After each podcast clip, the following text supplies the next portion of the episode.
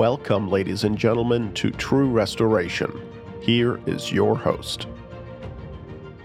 I'm your host, Justin Soeder, and this show tonight is going to be a round panel discussion amongst clergy and laity on the sad spectacle of today's, we might say, axis tilting event. That is specifically the supposed canonizations of John Paul II and John the 23rd. Tonight, I am joined by a stable of guests, uh, some that listeners know, some that listeners don't know. And so let me proceed to the introductions, and then we'll jump right into the program. First of all, I'd like to extend a warm welcome to Father Bernard Uttley, OSB, pastor of Our Lady of Victory Catholic Church in London, Ontario, and also the eloquent guest on our show, The Spiritual Life on the Restoration Radio Network. Father, thanks for joining us and being here tonight on this monumentous occasion. Well, thanks for having me uh, I would like to tell our listeners that if you haven't listened to Father's show, you're missing one of the best shows on the network and probably my personal favorite. It's a it's a fantastic show, and you can you can uh, find it at uh, www.restorationradionetwork.com. Also joining us is a voice that certainly our listeners are familiar with. My right honorable colleague Nicholas Wansbutter, co-founder of the Restoration Radio Network and host of the show The Spiritual Life with Father Bernard as well as clerical conversations on the crisis with Bishop Daniel Dolan and Father Anthony Cekada. Nicholas, thanks for joining us again. Oh, pleasure as always, Justin. And next, we would like to introduce our listeners to a couple of voices they have not heard before on the network. And both of these gentlemen have been feverishly working behind the, you know, behind the scenes with us for quite some time. The first is Mario Derksen. Uh, Mario is the curator of TrueBishops.com, and he is a tireless research analyst for True Restoration and the Restoration Radio Network. Mario is a published author and has written for the Four Marks and the Reign of Mary. He also has a new article coming up in the Reign of Mary, so be sure to check out for that. Mario, thanks for joining us tonight. My pleasure. Thank you for having me. And second is Dr. Bill Seng. He was confirmed by Archbishop Marcel Lefebvre and served Mass in those early years of the traditional movement many times for then Fathers Dolan and Sanborn and Father Cekada and more recently was very close to Abbot Leonard Giardina in Christ the King Abbey in Alabama during his postdoctoral work at Auburn University. He is a physicist, and he is now living on top of a mountain in Catholic New Mexico. He's been married for 23 years and has three children so far. Bill, thank you for joining us and welcome to the program. Happy to be here. Restoration Radio programs, including this one, are available on restorationradionetwork.com and are syndicated on iTunes and Stitcher. You can follow the work of True Restoration on various social media channels like Facebook and Twitter. Find us by using the social buttons on truerestoration.org. Let's talk about tonight's show, which was entitled The Canonization of Vatican II. This was originally going to be a layman's reaction to the canonization, quote unquote, of two quote unquote popes, but Father Bernard um, very charitably decided to join us this evening. So we're going to talk about things like what is the near and uh, the near term and long term impact and what does it mean for us and for our faith? I mean, this is obviously a huge moment and is definitely what would be classified as a game changer for the entire traditional movement, but also an event that has monumental implications for every man, woman, and child who identifies as a traditional Catholic. So I want to start off by talking initially about everyone's reactions to these supposed canonizations, and we're going to talk a little bit more about why we say supposed, uh, you know, later in the show. But first, let's talk reactions. So, Father, why don't you start us off with your reactions to today's events, and I'll walk us around the horn of panelists. Okay. Well, first of all, I'm not really surprised that these canonizations took place. It was just a matter of time. Uh, the Conciliar Church desperately wanted to canonize Vatican II, and these two men represented Vatican Council. Uh, I think also Paul VI also represented that council, but and was responsible for so much destruction in the church. But I think they gave up on him because they couldn't sell him. Uh, he had too much baggage, perhaps, and as far as I know, he's not well liked. Uh, and he also had some serious allegations concerning his personal moral life. But John the 23rd and John Paul II were both popular, and I, it's, I think it's, um,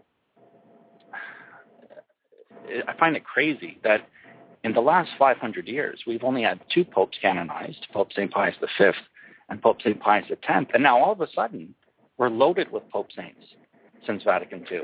Vatican II has magically produced such wonderful saints, and it's ridiculous. It's it's uh, obviously ridiculous. And these two men are not saints; they're anti-saints. There's so much evidence against these modernists that it's not just the elephant in the room; it's a whole herd of elephants. And sometimes I think there's so, there's there's so much evidence that it becomes overwhelming, and people become blind to it. You know, there's uh, it's it's a lie so big that people believe it. Mm-hmm. Nicholas, what was your reaction? Yeah, well, uh, my reaction was partly that I was surprised it took them this long. I mean, I knew as soon as John Paul II died that uh, they were going to be canonizing him as fast as they felt they could get away with it, precisely so that they could canonize Vatican II, because he's the quote the Pope unquote of Vatican II. He's the one who really uh, put it into effect, who uh, interpreted it for everyone, and uh, really put his stamp on the Novus Ordo sect, and really helped create the Novus Ordo sect or take it to the next level of its creation after Paul VI. Uh, my second reaction is I'm thinking, okay, now that this has happened, surely this has got to shock a few people out of the whatever situation they're in, where they've been, be it in the gilded cage of the indult, just uh, kind of quietly enjoying their Latin Mass and trying to ignore what's going on in the rest of the Novus Ordo sect, or the Society of St. Pius X, recognize and resist people who've been trying to say that these uh, post-Vatican II claimants are the Pope and they haven't done anything they haven't made any ex cathedra declarations, so therefore we're okay. They're just bad popes. They're not heretics. Whereas, you know, now we're engaging something that ex- is a exercise of the magisterium. But I mean, really, the in the starkest way possible, even more so than Jose Maria Escriva, this is really drawing a line in the sand, as it were, or the difference between the Catholic religion and the Novus Ordo sect and who the Catholic religion holds up as uh, people to be emulated and people to uh, seek intercessions with God from, and who the Novus Ordo sect does. Mario, what was your thoughts, or what are your thoughts? Yeah, I would say first, um, with respect to the conciliar church, my, my reaction is basically whatever. You know, what difference does it make at this point? Um, they, I mean, the whole thing is a farce. So they might as well canonize uh, these two people. It it really doesn't make uh, a difference uh, as far as the Vatican II Church itself goes. Now, um, as far as the um, as far as the souls, you know, the, the people of goodwill that are, uh, you know, still um, in the in the uh, Vatican II Church, um, this is of course very very damaging um, you know, because uh, they all innocently believe that these two men, uh, John the 23rd and John, Paul II, uh, are saints. They're actual saints that they can pray to in heaven and ask for their intercession, and that they can honor and venerate and imitate. I mean, God forbid somebody imitated John Paul II with with his interreligious uh, shenanigans, with his theology of the body, and, and, and you know all of these things. So that is very, very grave, uh, of course. And then finally, with respect to the Society of St. Pius X and uh, other groups like them, you know, independent priests and so forth like them that are basically just doing their own thing, um, it's just going to be one more thing that they resist. I mean, they have really disconnected themselves from this church that they claim is the Catholic Church. So I am interested to see how they will all react, but I think we're going to have various, a lot of different reactions from different groups and individuals to that uh, Society of Pius X and, and people of, of like mind. All right, Bill, and what were your thoughts, or what are your thoughts?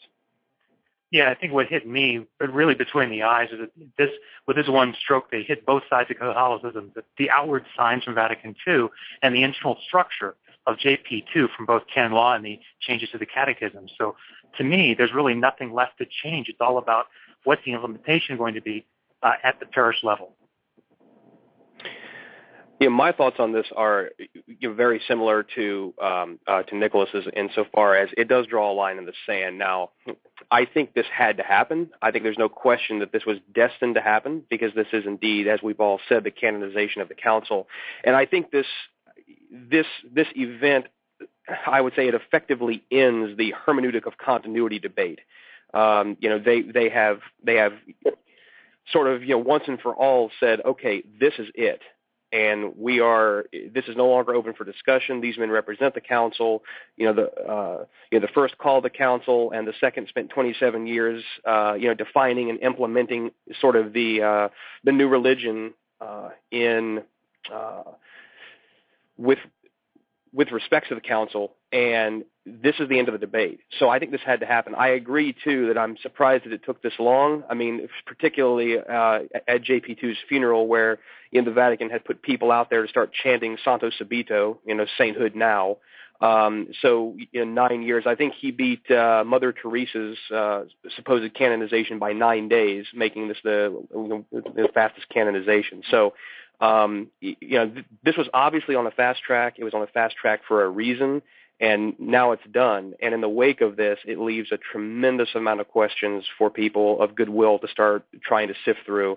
We're going to talk about those tonight. So let's let's take a basic look. Um, you know, we could talk about John the 23rd, and we will a little bit, but obviously, you know, the marquee figure here is John Paul II. And the fundamental question is, was he a saint? Was he a saint? You know, objectively, let's look at that question and say, was he a saint? Father, what say you about this? He was a heretic and an apostate. I mean, he uh, did so many, said so many heretical things uh, during his quote unquote pontificate, and he's done so many heretical things in his actions. Um, he is the anti saint. Uh, I don't know what else to say. That's it's it's it's ludicrous. It's bizarre and absurd to consider that man a saint when he has violated, he had sin, he has, objectively speaking, uh, committed so many countless mortal sins against the faith uh, in his false worship um, with other with other religions. Um, so obviously, he was not a saint uh, for that. I think on the surface he looked like a. You know, I remember I looked at some videos of him, um, pictures of him. He looked like a very nice, sweet, gentle, kind man. But we can't follow our emotions. We can't follow sentimentality in this. We have to use our reason, enlightened by faith, and and judge his actions according to traditional Catholic theology. The man was a heretic. Um, so there's, uh, he could not be a saint. Uh, it's like canonizing Martin Luther or John Calvin or or Muhammad or Buddha. Uh, it just can't be done. He's not a saint. He's not an example uh, for us to follow. Uh, objectively speaking, he he promoted mortal sin. He promoted uh, uh, evil disciplines, evil laws, evil teachings. so obviously, he just can't be a saint you know, scandalous actions of you know of course. I don't Absolutely. think anybody else in the panel i don't think anybody else in the panel can say anything more than that. Uh you know I, so i think i think i want to move into um really the implications of what this means for the traditional movement as a whole.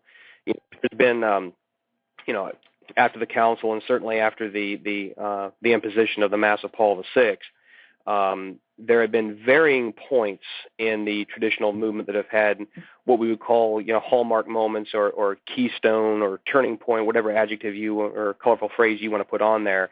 I mean, I can think of things like uh, the implication of the new mass or the you know, the imposition of the new mass, Summorum Pontificum, you know, Vatican II, uh, Archbishop Lefebvre consecrating the bishops in '88.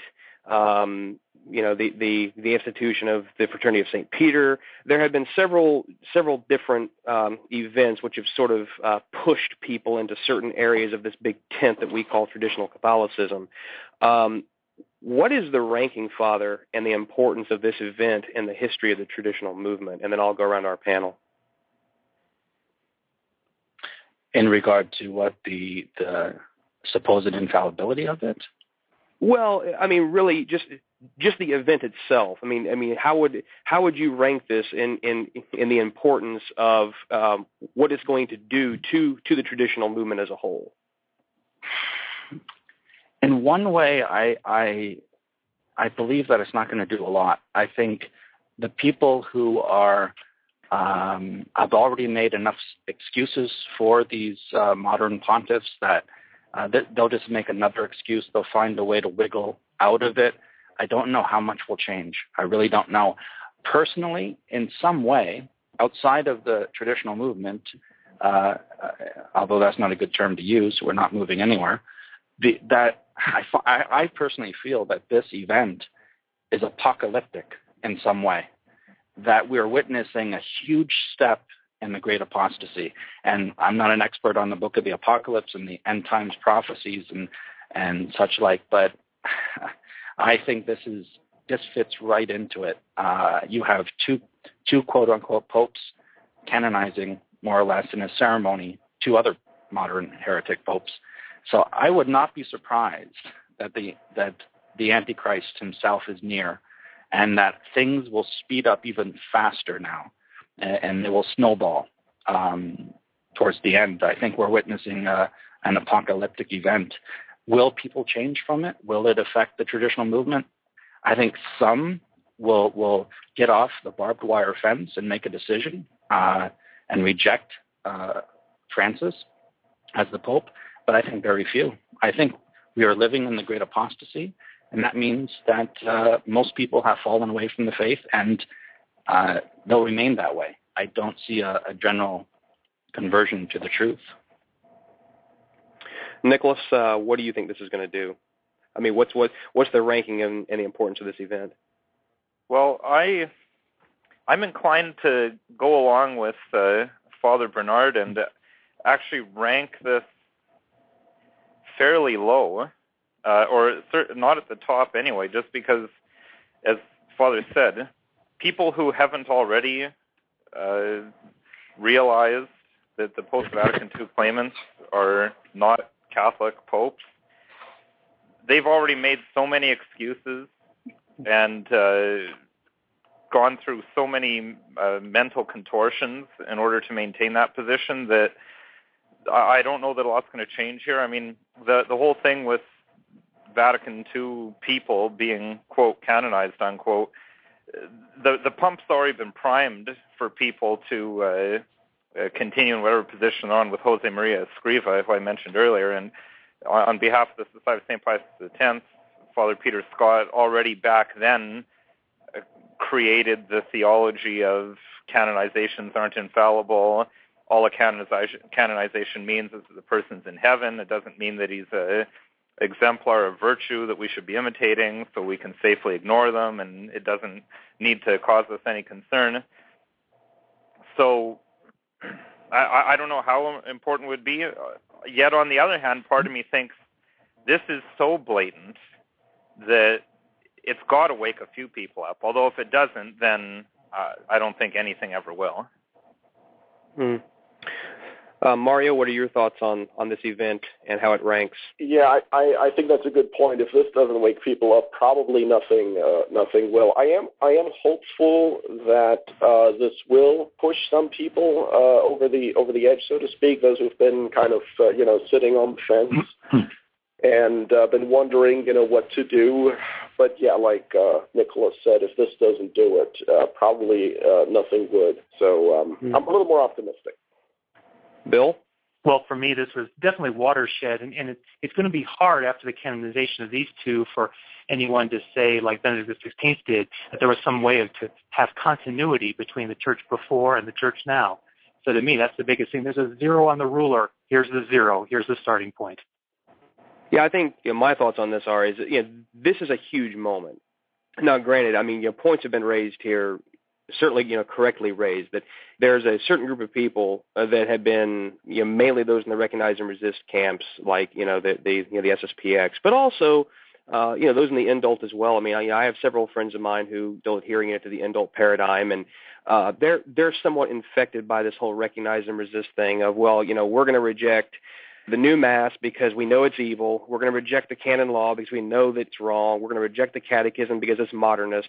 We're going to reject the disciplines. We're going to reject everything. You know, we won't even take their holy water. We want the old holy water, quote unquote. Um, you know, there's, you know, these, there's been a whole, um, this whole edifice has been built that, uh, look, everyone knows whether or not you call yourself an indult person or an SSPXer or an, you know, Institute Christ the King, you know, you name the camp everyone knows what is going on here. The problem is they just can't come to grips with it. And I think this event here today is most certainly going to force some people to finally start using their heads.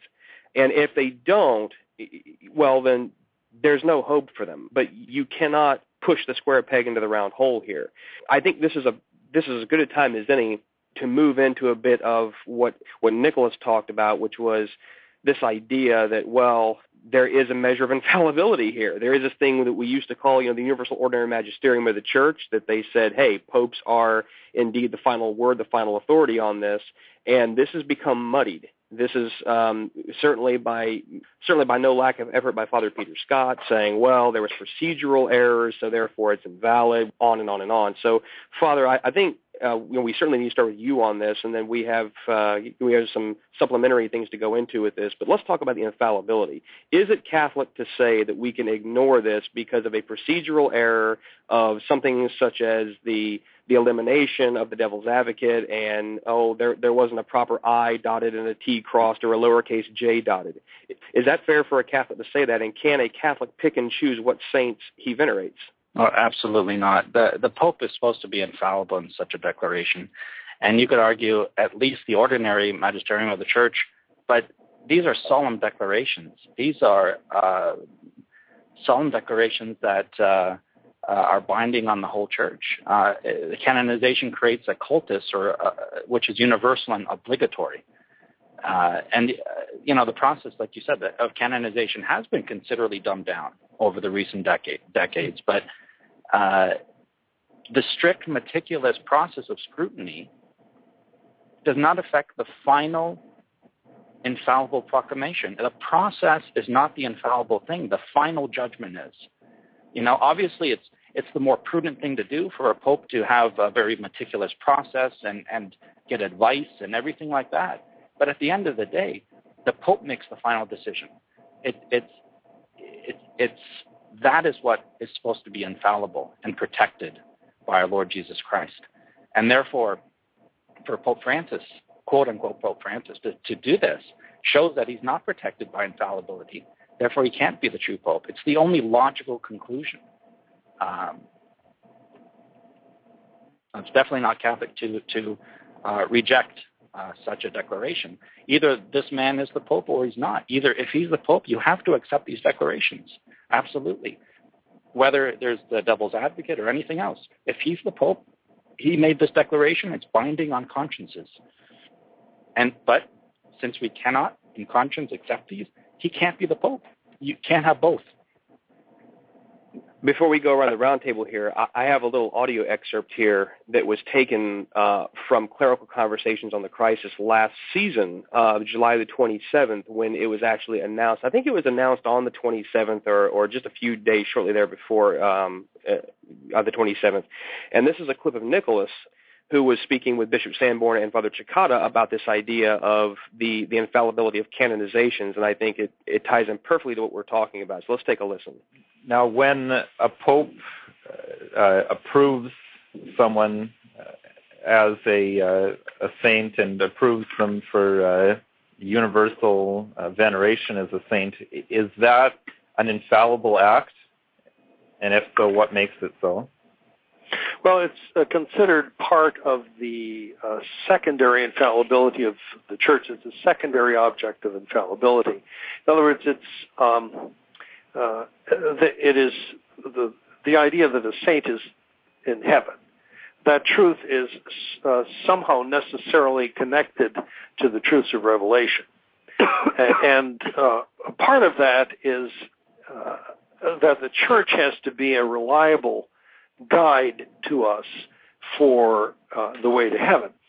Uh, and if she said that someone was in heaven uh, and was a model for sanctity, but the person was uh, really in hell, or uh, if the church erred about some fact necessarily connected with the dogma and so on, uh, she would not be a, a reliable guide for helping us get to heaven. So these are considered these pronouncements are considered uh, to be infallible, and that's the the common teaching of uh, pre-Vatican II theology. Uh, Yeah, Precisely. So, the, so we, we don't get a we're, we're not guided in the bad direction to follow someone who is actually in hell or someone who is depraved or did not truly profess the Catholic faith. Yeah, it's all part of the church's worship. People are held up not merely as heroes, but they're held up as persons who will intercede to God for us. It is therefore part of the worship of the Catholic Church. They're in the they're in the missal. We we celebrate the saints' feast days. They we call for their intercession. So it all falls under the general umbrella, let's say, of the infallibility of the church in prescribing general and universal laws concerning worship. That, the, that is, that the church cannot err in prescribing universally liturgical rites or any other form of worship uh, that is promulgated through the whole church. Uh, otherwise, uh, the, the church shouldn't exist. If, if the church could lead you to hell or hold up to you a somebody who is who is a great sinner uh, as an intercessor with God, well, then the church loses its whole purpose as the leader of souls to heaven. Well, that, uh, that seems pretty straightforward, does it not? I mean, that that seems that's a that's perfectly in line with, with, with what Father Bernard just said. But I still find it fascinating that we will have no shortage of people who continue to try to blur this to to say that well this is this is still open to interpretation because such and such a person says so. Father, I don't, I don't know if you want to comment on that. I mean, it, is there a way to break this cycle in people's minds that somehow canonizations are not infallible? What Father Cekada and Bishop Sanborn said is absolutely correct. And what I wanted to do is just to read a couple quotes from you. Um, there's probably you could probably get dozens and dozens of them, but I just wanted to just quote a few things just to back up what they said. Uh, that they're exactly on point, and that was the the common teaching of the church, the common teaching of theologians before pre-Vatican II, that that canonizations were infallible. Um, so if you, if you don't mind, I'll, just, I'll read a few quotes here. No, please do. Okay, just even just from such a basic source as, first of all, just from the Catholic Dictionary, pre-Vatican II. I'll just start with that. It's so basic. Quote, canonization involves that the saint not only may, but must receive public honor. A day is appointed for his feast, and a liturgical office composed therefor. His relics are publicly venerated, churches and altars dedicated in his honor, statues and pictures displayed in churches, and prayers to him made publicly. This judgment of the church is infallible and irreformable. Unquote. And then St. Thomas Aquinas says this Since the honor we pay the saints is, in a certain sense, a profession of faith, that is, a belief in the glory of the saints, we must piously believe that in this matter also the church is not liable to error. St. Alphonsus Liguori says this to suppose that the church can err in canonizing is a sin or is heresy, according to St. Bonaventure, Bellarmine, and others, or at least next door to heresy, according to Suarez, Azorius, and Gotti, etc. Because the sovereign pontiff, according to St. Thomas, is guided by the infallible influence of the Holy Ghost, and in a special way when canonizing saints. Uh, Father Cekada referred to canonization falling within the secondary object of infallibility. And uh, the respected theologian Van Noort, in his uh, third volume on um, dogmatic theology and the sources of revelation and divine faith, uh, he says that um, the secondary object of infallibility comprises all those matters which are so closely connected with the revealed deposit that revelation itself would be imperiled unless an absolutely certain decision could be made about them. He says, But if the church is to fulfill this purpose, it must be infallible in its judgment of doctrines and facts which, even though not revealed, are so intimately connected with revelation that any error or doubt about them would constitute a peril to the faith. Then at the end, he, he says, when theologians go on to break up the general statement of this thesis into component parts, they teach that the following individual matters belong to the secondary object of infallibility one, theological conclusions. Two, dogmatic facts. Three, the general discipline of the church. Four, the approval of religious orders. And five, canonization of saints. And in fact, I I think you can even go further that this is an ex cathedra statement. It really fulfills everything for an ex cathedra statement. I wanted to read um, Pius IX in Vatican Council I.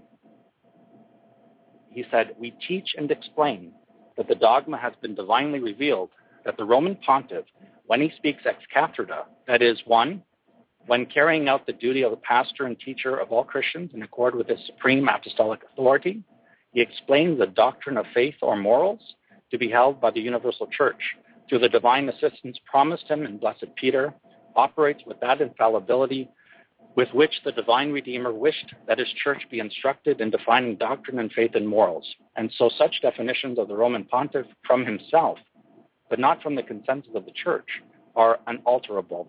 But if anyone presumes to contradict this definition of ours, which may God forbid, let him be anathema. So really, look at these points. He's speaking as supreme pastor in his apostolic authority to the whole church. He's speaking about faith or morals or things that are intimately connected with these things. And it's supposed to be held by the universal church. And when a pope canonizes, he says, I declare and define that, that this person is in heaven. And, and so he's, he's, he's defining, and that's binding on the church.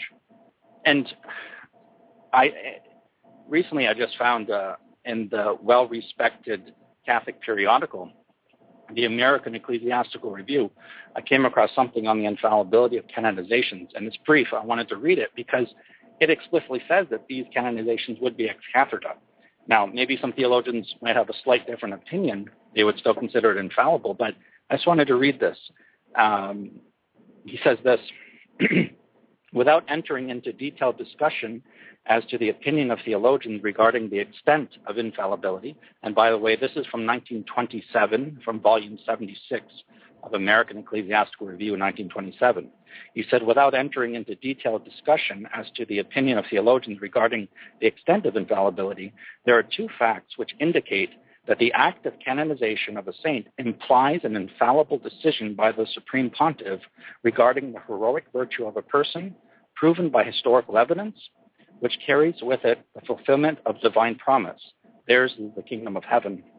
In the first place, the terms used by the Holy Father in reading the final verdict as the result of the process of canonization imply that he is speaking ex cathedra when he proclaims, quote, in honor of the most holy Trinity, for the exaltation of the Catholic faith and the growth of the Christian religion, we decide and define by the authority of Jesus Christ, the holy apostles Peter and Paul, and our own as the Supreme Pontiff, that that so and so be inscribed in the catalog, catalog of saints, ordaining that his memory be honored throughout the universal church, etc., etc. These and similar terms adopted by the popes declare in the second place that intercession be made in the official worship of the church and at the holy sacrifice of the Mass to the said saints in communion with our Lord Jesus Christ. Moreover, indulgences are granted in their name for the living and the dead. All of this implies the assurance of beatific vision manifested by the Holy Ghost through the voice of the Supreme Pontiff ex cathedra.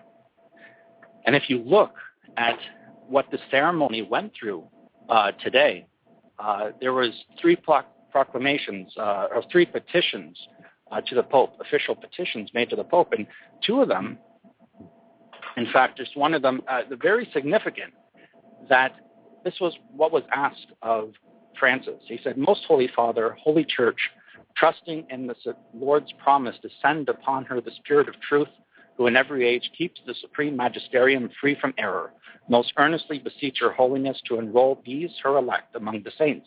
And then the Pope responds, Let us then invoke the Holy Spirit, the giver of life, that he may enlighten our minds, and that Christ the Lord may not permit his church to err in a matter of such importance. So how can anyone, even just taking that alone, how can anyone not think that these are not at least purported to be infallible acts? And this is the final declaration of Pope Francis. He said, for the honor of the Blessed Trinity, the exaltation of the Catholic faith, and the increase of the Christian life, by the authority of our Lord Jesus Christ and of the holy apostles Peter and Paul, and our own, after due deliberation and frequent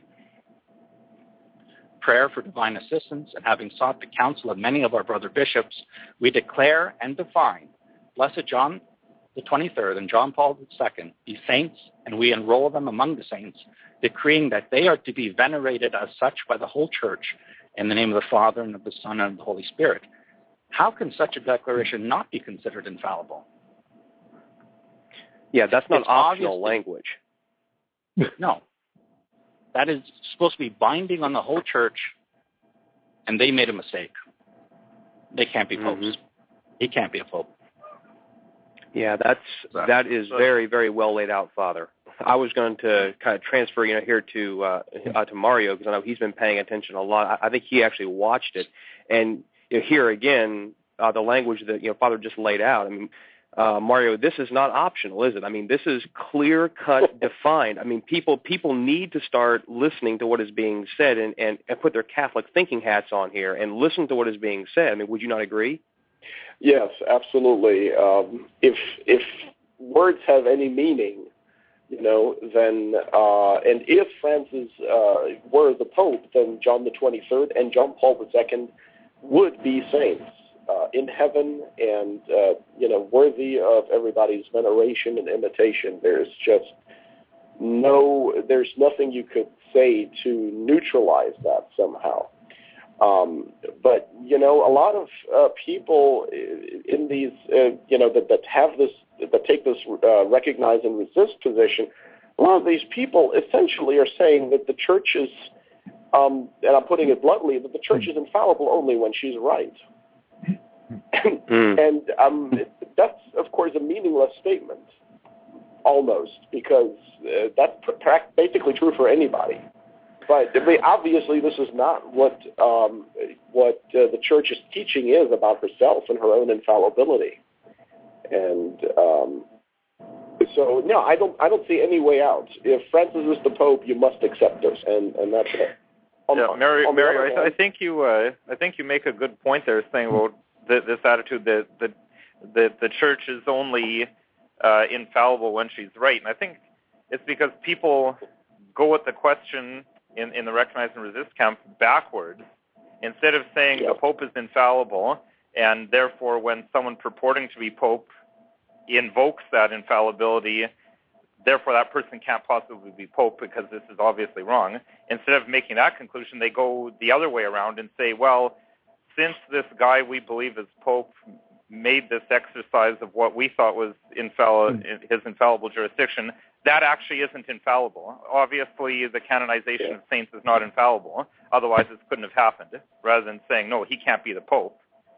So uh, they accuse yeah, uh, Sedevacantists of taking it upon ourselves to depose the Pope. Well, they're taking it upon themselves to depose the Catholic faith so that they can continue saying that Jorge Bergoglio is the supreme pontiff of the Roman Catholic Church. Yes, and I, and I would say that that is because they have decided uh, at the very beginning that nothing can possibly, n- nothing can refute that that uh, premise that Francis is the Pope. They will not allow anything to refute it, and therefore, whatever else doesn't fit is going to have to be made to fit somehow. Bill, do you have anything to add to this? one thing that hit me as Father was reading was, you know, who's going to be composing the prayers for the days of the feast day of John Paul II, and what are they going to put in those prayers? I mean, is it going to be all men are saved? Is it going to be praying for the voodoo religions and all the other things that Pope John Paul II said? Are, are they going to include those in the prayers on his feast day? That's going to be interesting pray- to watch. You're going to pray to the great thumb. And, uh, There you go. yeah, and what what I what I would like to know is will the indult communities like the Fraternity of St. Peter, Institute of Christ the King, are they going to have are they going to offer a mass in honor of John Paul II on his feast day? Well, I, don't, I think I would- they have a bit of an out because they're still allowed to use the 62 calendar, and since he wasn't around yet in 62, I think that's their out. But if the much rumored uh, uh, unification of the 62 calendar with the Novus Ordo one ever occurs, then it would be interesting to see what they would do. Yeah, I think that's coming. Um, I'll take it a step farther. Uh, will Catholics, if they don't agree that you know John Paul II is a saint, will they even go to mass that day? You know, will they say, well, you know, we, you, you know, we're in good conscience not going to go because we don't believe this man is a saint? And since when is that permissible? That's that's not permissible. That's not optional, and uh, you know they're gonna you know, they're gonna have to accept that. They're gonna have to go. They're going to have to say that this man is a saint because the church declares him to be so. And uh, we have you know, we we spent quite a bit of time here talking about you know the nature of infallibility of the canonizations. I, I want to close this out with um, sort of to put a period at the end of the sentence here going back to the Father Peter Scott argument, and Mario, uh, you know, you're very familiar with this because you know you've read everything you know, that, he's written, and I think the latest one that came out on the the district website was doubts of a canonization or something like that, and I'm not sure if that was uh, he that actually wrote that or if it was just excerpts from things that he's written over the past, but. Uh, last season, from that same show that um, uh, Nicholas did with with um, Father Cekada and um, Bishop Sanborn, they were talking about this, about this this this whole idea of you know Father Scott's premise that well there's there are procedural errors here, therefore that gives us that nice slippery out. And I wanted to play this clip, and we can all comment on this afterwards. So, what is it that makes it infallible? Is it the fact that the Pope and thereby the Church is declaring this, and uh, or is the process or the traditional process part of what makes infallible? Because I, have seen a lot of people seem to think that it's the fact that there was the devil's advocate that uh, your lordship mentioned, and those things that make it infallible, the investigation. No, those are simply part of the process, uh, part of the, the legal process, the trial process that gets to the uh, final effect. And none of the authors that um, uh, I've read about this issue uh, speak about that as an objection to uh, the uh, to a canonization. It's considered infallible by the time it gets there because it's uh, an act of an act of the church, and sometimes the the decrees themselves use the term infallibility. Uh, similar language, and that makes it very clear that these canonizations are to be considered infallible. Pardon? Canon means law in Greek, so the very word indicates something binding on all Catholics. And whenever the church binds, it's infallible. Yeah. So when uh, certain individuals, specifically uh, the uh, Society of St. Pius X, uh, and via Father Peter Scott, has made the claim that because they've done away with the devil's advocate, therefore we don't need to worry. These so-called canonizations are, don't aren't infallible, and therefore doesn't cause us any concern in terms of the indefectibility of the church.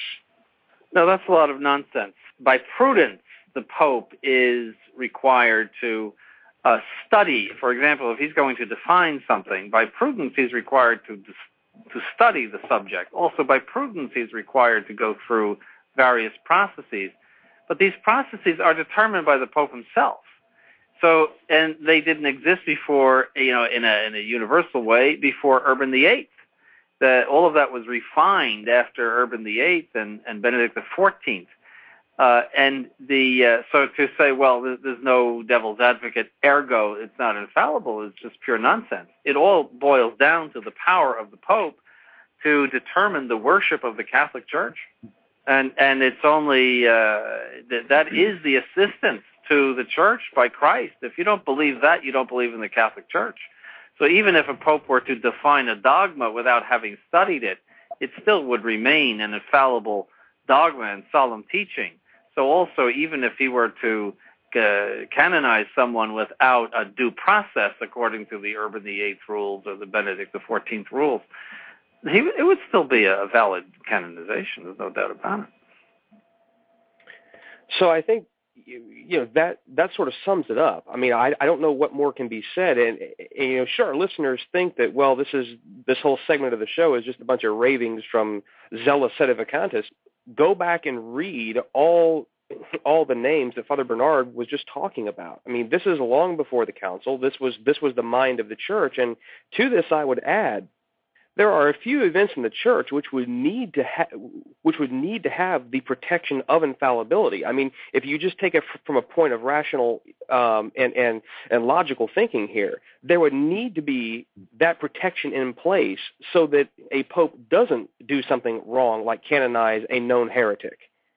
So, I mean, I think on the surface, without ever having to go back and read all these books, this is use your Catholic head here. I mean, there should be that protection in place. Father, know, would you agree? You know, the Pope is is not above divine law, but he is above ecclesiastical. He can dispense himself. He just dispensed himself. He can dispense himself from a process, because as Bishop Sanborn said, he a Pope invented the process or brought it into effect. He can he can uh, unbind that for himself if he wanted to. Like if he woke up one day and said, "I'm going to solemnly declare so and so a saint," he could do that. It wouldn't be a prudent thing to do. Uh, but he's above those laws if he wants to dispense himself. He's not above divine law. He's not allowed to be a heretic, but he can uh, bypass the disciplinary, uh, the, these procedural norms if he wants to. Well, we have a caller, um, Sean from St. Paul, Minnesota, and he he wants to kind of weigh in a little bit on what the SSPX is claiming um, with, with with regards to these canonizations. Sean, go ahead. You're on the air. Okay, thank you very much. Well, I, heard a justification today um, for opposing the canonization but not endorsing sedevacantism that I hadn't heard before. So I wanted to throw it out and see what kind of uh, feedback it would bring. But w- what I was told was, in addition to the the devil's advocate issue that um, you've already discussed, uh, it was volunteered that perhaps there was a defect in the intention of Francis because the words of the solemn declaration notwithstanding, it was stated that the intention of Francis is not so much to hold out John Paul II as a model of sanctity to the church, but instead to canonize Vatican II and reward him for having implemented the council. So that thought is only six years old in my mind, and I wanted to throw it out and see what you had to say about it. Father? I don't even know how to respond to that. Uh, I'll let the other ones take care of that. I mean, I'm not not not against the caller, but I mean that that objection it just doesn't make any sense to me. No, the, uh, Mario, do you want to jump on this? I'm still laughing. um, simply, uh, I, I don't know where they come up with this stuff. Um, does this does this mean now that we have to go back 2,000 years in church history and try to ascertain every pope's intention in canonizing somebody? It, it's just it's Mhm. absurd. Mm-hmm. Nicholas, Well, and do you want to say something? Well, it, it it sounds like they're trying to apply sacramental theology to Yes. the Mhm. declaration that someone's a pope, but the declaration, the solemn declaration that someone is a saint, isn't a uh, isn't a sacrament. So It doesn't have a cer- a specific. Uh, and correct me if I'm wrong, Father, but I think there's only seven sacraments of the Catholic Church, and I've never read in a catechism that canonization is one of them. We're talking about the Novus Ordo. Maybe they invented other ones. I don't know. Right, but I Well, mean, if it's remember, not one the of the seven is sacraments, sacrament. it, No, no, absolutely. Intention, intention is is manifested by the words he used. These are the words he used. He's def, he is defining and declaring that, such, that that John Paul II is a saint in heaven. Uh, it, it doesn't have to say that he's a model for sanctity. He's binding on on the consciences of Catholics that so and so is in heaven enjoying the beatific vision and and is capable of interceding for us and he's worthy of our veneration and that we have to venerate them as saints. That's that's obligatory. It's not beatification is a non-infallible act. It's been considered non-infallible. Beatification. It's saying that you may venerate him in a certain location or or whatever. But canonization is binding, saying that you must venerate him. Doesn't mean you have to say extra prayers to him, but at least implicitly you have to say, you have to accept it. You have to at least say this man is worthy of veneration. It's binding. Bill, did you have anything you wanted to add? One, There, there's just no logic there. I'll leave it alone. Mhm. Mario? yeah, w- one thing. Yeah, one thing I would add, if I could, is w- what is their authority for saying that? Where where where do they get this idea? You know, where are the the church's uh, doctrinal uh, statements to that effect? Wh- Where are they getting this? Well, Sean, is that? I mean, does that? Well, well, here, I'll add my my ten cents worth in here to this too. I mean, this to me is classic. This is the um, this is the classic move of the society when it comes to these matters. Is that you know they're going to talk around the issue and they're going to bring up all of these strawman arguments to get around the fundamental issue, which is the fact that the canonization itself, by its declaration, it doesn't matter what his intent is. It doesn't matter if he's just, oh, well, you know, he's in heaven, or, oh, well, you know, we're only canonizing because he's, you know, he's a model of sanctity. Or, no, it's the whole shooting match. It's the whole ball of wax here. You know, you cannot separate any of these any of these issues around the central issue of the canonization. So I'm sorry, but I would I would have to just totally disagree with the entire premise, and I'm not really sure what their premise is, other than to try to save face here to to say that well somehow, some way, anyway, we can get around this. So, Sean, does that does that answer your question? Uh, it does. I if I can, uh, this is a bad pun, but if I can continue to play the devil's advocate for for, for uh, just one follow up. Go right ahead. Um, I'm pretty sure that if if I would um, argue on uh, this priest's behalf, uh, I think he would say something to the effect of if Francis doesn't actually intend to hold out John Paul II as a model of sanctity to be venerated by the entire church, then how can it be binding? And I know if I understood um, the comments that were made, you, this is a question, you would say that it doesn't matter what his intention is, it's the declaration and the story. Well, he said mm-hmm. it. I mean, he said it clearly in the declaration of canonization that he holds him out to be this. I mean, that language well, was used. Mm-hmm. Yeah, it says uh, it says we enroll them among the saints, decreeing that they are to be venerated as such. Now, what is a saint but someone who is a model of sanctity, really, a model of virtue, and they're, they are to be venerated as such by the whole church.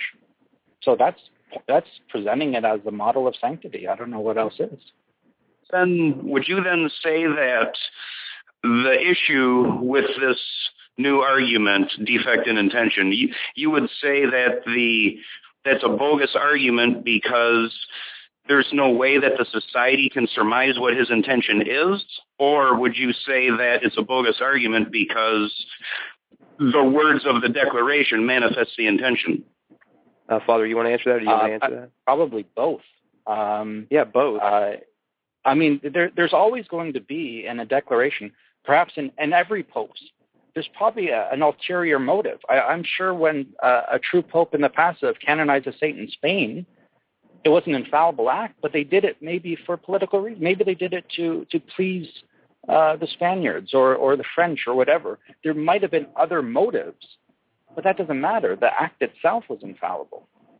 Uh, I think the, the declaration itself is sufficient uh, to show that it's binding upon everyone. Uh, they are, if they're promoting as saints, a saint is someone who's a model of sanctity, that they uh, uh, exercise heroic sanctity and um, they're upheld by the church for veneration. So I don't know what else to say uh, than that. Mm-hmm. All right. Well, Sean, well, thank you for your phone call. We appreciate you calling in tonight. Okay, thanks to you too. Have a great evening. All right, take care now. Bye bye. All right, I think this is a this is a good chance to kind of shift gears away from the infallibility argument because I think we've I think we've demonstrated clearly. I think Father has demonstrated clearly through his references of what exactly the nature of the infallibility of canonizations are. So we're uh, just about an hour into our program, and for those of you who are just joining us, you are listening to the True Restoration flagship show on the Restoration Radio Network. We are talking this evening about the uh, supposed canonizations today in Rome. Uh, our show program is entitled The Canonization of Vatican II because it appropriately um, frames what exactly happened. My name is Justin Soeder. I am your host this evening, and I am joined by Father Bernard Uttley, OSB, pastor of Our Lady of Victory Catholic Church in London, Ontario. And I'm joined by my co-host, Nicholas Wansbutter, uh, Mr. Mario Derksen, and Dr. Bill Seng. We'd like to remind you that the True Restoration Flagship Show is a production of the Restoration Radio Network. All rights are reserved, and any duplication without explicit written permission is forbidden. Permission can usually be very easily obtained by writing to us at mail at truerestoration.org. If you are listening to our show in iTunes or Stitcher, please uh, please be sure to make an uh, you know a small effort to leave us some ratings and reviews. It'll help those who are looking for truly Catholic programming to you know to more easily find our work. So so kind of shifting gears here, we've talked about the the uh, the concrete nature and fallibility of the canonization. So, Father, I, I want to kind of uh, you know, jump back to you here. Let's talk about the individual Catholic now. Now we've talked about what we would like to see happen, and you know we we've talked about the fact that there's a line in the sand, and the people need to start thinking, and on and on and on. So I think it's fair to say this this event today imposes a burden upon them. Now, what is that burden, and what should the Catholic reaction be to that, Father? Well, I think for the traditional Catholic, for the true Catholic, I think the main thing is that you should not in any way accept this canonization. You have people on the fence that not sure what to do, but uh, and they're not clear on where they stand. But we have to be clear on this: that never uh, do not call John Paul II a saint. Don't call John the 23rd a saint. Uh, that's I think number one that we just have to totally resist this. Don't give it any credence at all. Um, these men are not worthy of any veneration. Um, uh, I don't know what else to say than that. It, it's uh, it's going to add confusion to people, definitely. But as traditional Catholics, we just have to be clear. We we we, as as Mario said too, uh, what does it really matter what the Novus Ordo does? At one point, we've rejected it completely. It's a false religion. Uh, this is just one more thing uh, to, um, that we, we, we reject. Uh, and we go on. Uh, we, we know what to do as Catholics. We live our Catholic faith. If you're near a true Mass, you go to Mass, you receive the sacraments, you say the Rosary, you pray the Rosary, pray the Stations of the Cross, live an interior life, a spiritual life. That's what we've what we've always supposed to do. So nothing really changes. Uh, we have our marching orders. It's to strive to be a saint ourselves, and that's what we're supposed to do. Mm-hmm. Nicholas, um, I, I kind of want to turn this over to you. Uh, you're speaking about trads at the at the uh, you individual level and whether or not they, you what exactly does today's event tell them, and what what burden does it impose to them? Well, I think today's event clearly, in the clearest possible way, shows that the Novus Ordo sect is not the Catholic Church. Um, I mean, I think it's been done before with people like Jose Maria Escriva, but a lot of people did, didn't know too much about his life. Frankly, I don't know very much about his life. And when I was with the SSPX, I didn't really know who he was, so I didn't pay it much mind. But everyone knows John Paul II. Everyone knows what he did. He was everywhere. I mean, the pictures are everywhere. I mean, it, I don't know how anyone could not know at least some of the clearly heretical acts and teachings uh, of that man. So that that's what I think is the big difference here is that there, there's no denying it that this is a new religion and this is a quote saint unquote for the new religion. This is the exemplar of the new religion, and it makes it absolutely clear that this is not the Catholic religion because he's not Catholic, and, nothing he stood for is Catholic. So what duty does that impose? I mean, I, I think Father Bernard summed it up for people who already recognize that fact.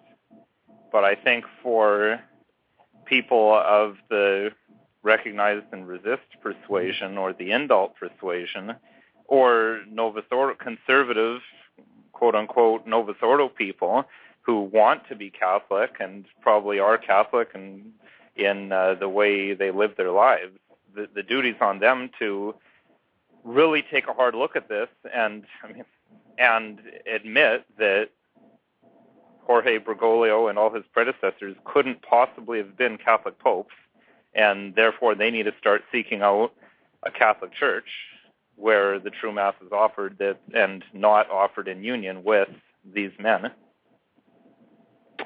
Okay, so next around the horn we'll go to Mario. Mario, uh, what burden does this impose?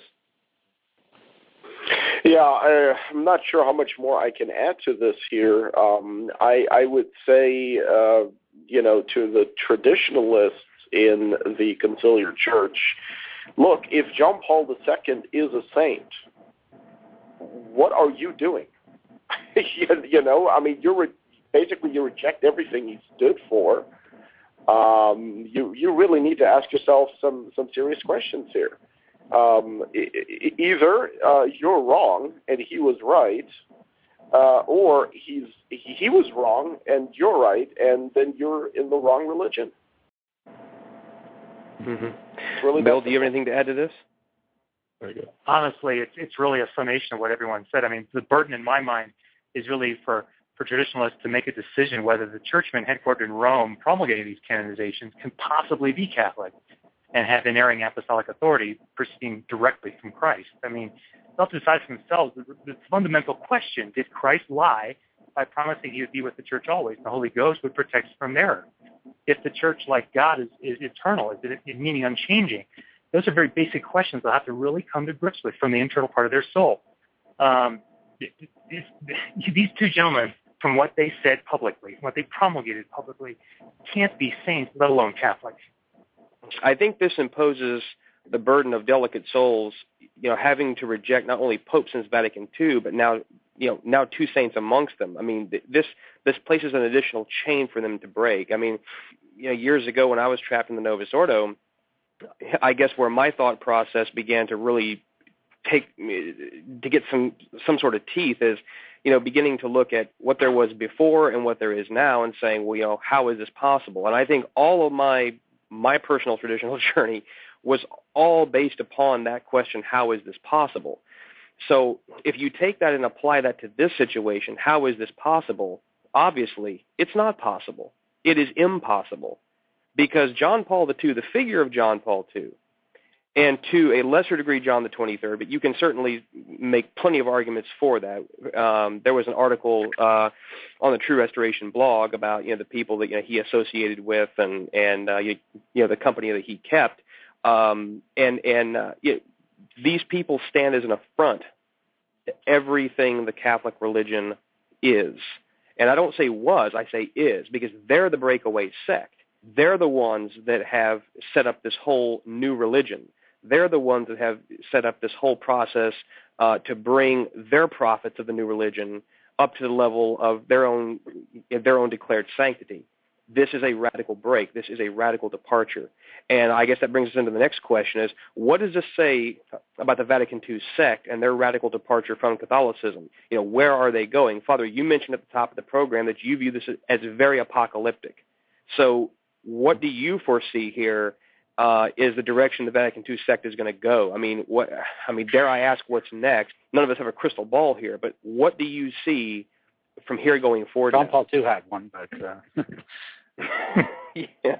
Um, yeah. No, where is it going? I have no idea, but yeah. I think things are speeding up. Like I said, I, I, I think the next logical step, they have to get rid of the papacy. Uh, I don't know how they're going to do that exactly, but they've already dumbed it down so far uh, with canonizing these two men that are that are really jokes that that have destroyed the papacy. Maybe that's what it, it's all about. Um, if Francis has has dumbed down the papacy even further than these two men. But the only thing left is to get rid of it completely, which is the object of it. Really, it's the it's the last obstacle to to the one world church, uh, the the full ecumenism, or to really the the advent of the Antichrist. I mean, I'm not necessarily um, not promoting necessarily the Antichrist coming tomorrow, but things are shaping up in that direction. It's obvious. It's so it, things are so bad, uh, and it's a, perhaps a good thing for us that we don't realize fully realize how bad the situation is in the world and in the church. I think we would die. Uh, so we're somewhat blinded, thank God, a little bit from it, but uh, we get glimpses of it at times, and it's scary. Uh, we are, uh, I think, running out of time, and it's at the final stages. This is ridiculous. It's getting so bad, um, and the, the the remnant of the papacy, or whatever left of it, uh, that's the last thing to go in the Novus Ordo Church. Um, and every, everything else is gonna we're gonna have uh, uh, women priests and whatever, whatever. The sky's the limit after this. Yeah. That's an interesting point, Father. Um, and and it's not one necessarily that I had maybe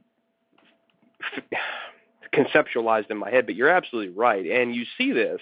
I mean, this this latest scandal that just came out of this phone call that you know, Bergoglio made to this divorced woman, telling her just to go find a different parish to receive, uh, you know, Novus Ordo communion at, kind of getting around her her priest there who was trying to adhere to the doctrine of the church, which says that you know divorced and remarried can't receive Holy Communion. And when he talked to her, he you know he addressed himself as Father Bergoglio. I mean, you know, we had this uh, you know shortly thereafter his um, his his ascendancy, uh, where he went, uh, I believe he, you know, he went to pay or you know to pick up his luggage from the hotel, and it was, you know, he saw some people in the elevator, and it was, you know, just call me Jorge. I mean, you see this fundamental attack right. at the institution of the right. papacy. I mean, that's definitely where it's going. All right, so I want to go around the horn in reverse this time. I just, oh, go ahead, I just add one more thing, one more point. Absolutely. Um, I noticed in the in the actual declaration itself, uh, he does not refer to himself as the sovereign pontiff. Uh, in the hmm. declaration that I read from the American mm. Ecclesiastical Review from, from 1927, uh, that generally the declaration would add, the, you know, apostolic authority and uh, me, you know, my, uh, us, uh, sovereign pontiff. Those terms were used, and he's deliberately, in everything he's has said since he has been elected, he's deliberately not used the term sovereign pontiff and and those things, but the Bishop of Rome and terms like that, everything to dumb down his uh, quote unquote authority as the Pope. Right. We saw that, uh, you know, from the moment he came out in St. Peter's, uh, out there on the um, uh, the balcony there, there's loggia where he says, you know, the Bishop of Rome, the Bishop of Rome, you know, your bishop needs your prayers, and uh, it's this, it's this, this, this poignant and fundamental attack upon the papacy. I want to reverse the order here, and I want to start with Bill. Um, you know, where do you see this going, Bill? I mean, wh- where is the Vatican II set going? And if you had to, you know, if you had to just take a little prognostication here, what what what's the next step? I mean, the vector sets they're going in the same direction that they started with. Now the question is how fast they're going to get there. It's really the question of the length of the vector. I mean, realistically, the Novus Ordo is orthogonal to uh, Christ's teaching directly on faith, humanism, and morals, matrimony. Uh, where else do you have to change? There's nowhere else to go. They're going to keep doing this. They're going to implement at the local level. It's going to be more and more and more of the same and faster and faster. That's the only thing I can foresee. Mario? Yeah, um, I would say certainly the, the ultimate goal is, still the same, and that is to eradicate Catholicism uh, entirely from the face of the earth. Uh, they will never succeed, of course, but that is the goal. And, uh, you know, Father Bernard uh, mentioned the destruction of the papacy.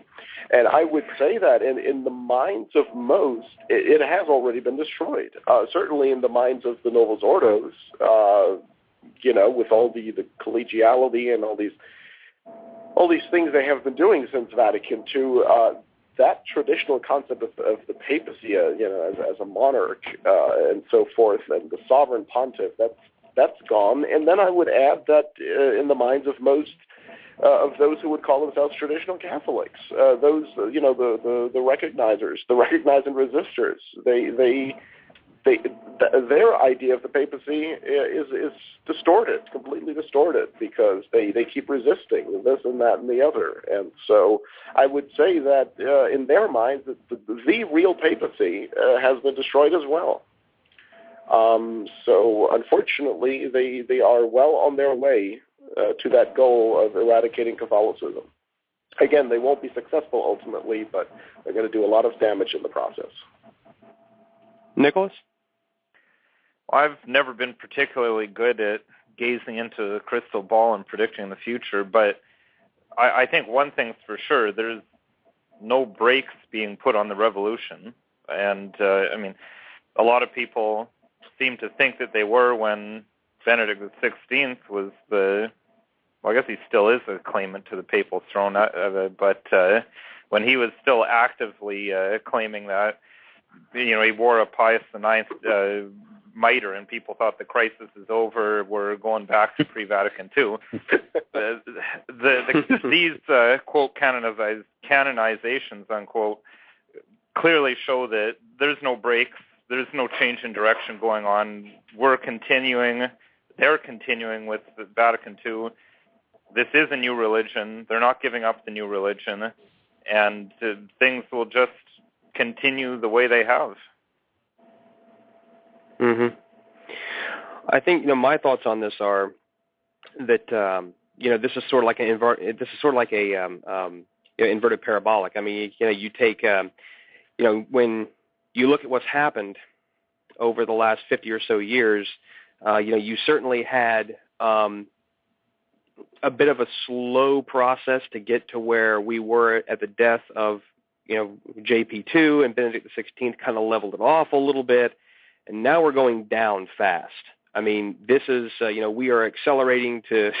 we're accelerating to infinity in a really, really quick manner here. I mean, it's, it's, it's, um, you know, we're seeing um, you know, certainly with like like you know with the upcoming bishop synod here, which I think is supposed to take place in October, where you know they're already talking about second chance marriages and confessional annulments, and I mean, I think anything now is on the table, and uh, I think there's there's been a general reaction to some of the folks that I have spoken with that they think that well they're going to come out, you know, they're going to reaffirm some of the traditional dogmas. To which I stop them and say, why do they think that? But it, you know, they'll they'll say, oh well, you know, they're going to you know they're going to use more Vatican II lingo here. They're going to say that you know there needs to be you know a a you know a reinterpretation in love and charity, but at the end the you know, the end product is going to be one more doctrine destroyed, one more Catholic truth thrown to the dogs.